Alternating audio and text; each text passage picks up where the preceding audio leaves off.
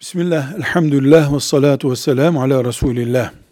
Soru şu şekilde, otobüsü, yolcu otobüsü bulunduran, yolcu otobüsü çalıştıran birisinin zekat vermesi gerekir mi o otobüs için tabi. Şimdi bir kere otobüs, e, esnafın mesela bir bakkalın buzdolabı gibidir. Yani temel e, malzemesidir. Onun elinde, onun üzerinden para kazanıyordur. Dolayısıyla satılık olmayan bir otobüs, satılık olduğu zaman ticari bir meta gibidir. Bakkalda satılan eşya gibidir. Toptancıda satılan eşya gibidir. Yüzde iki buçuk oranında her sene zekatı verilir satılmadığı sürece. E, satılınca zaten mal bütçeye katıldığı için bütçenin zekatı veriliyordur. Ama otobüs çalıştırarak, mesela halk otobüsü çalıştırıyordur veya şehirler arası otobüs çalışıyordur, çalıştırıyordur.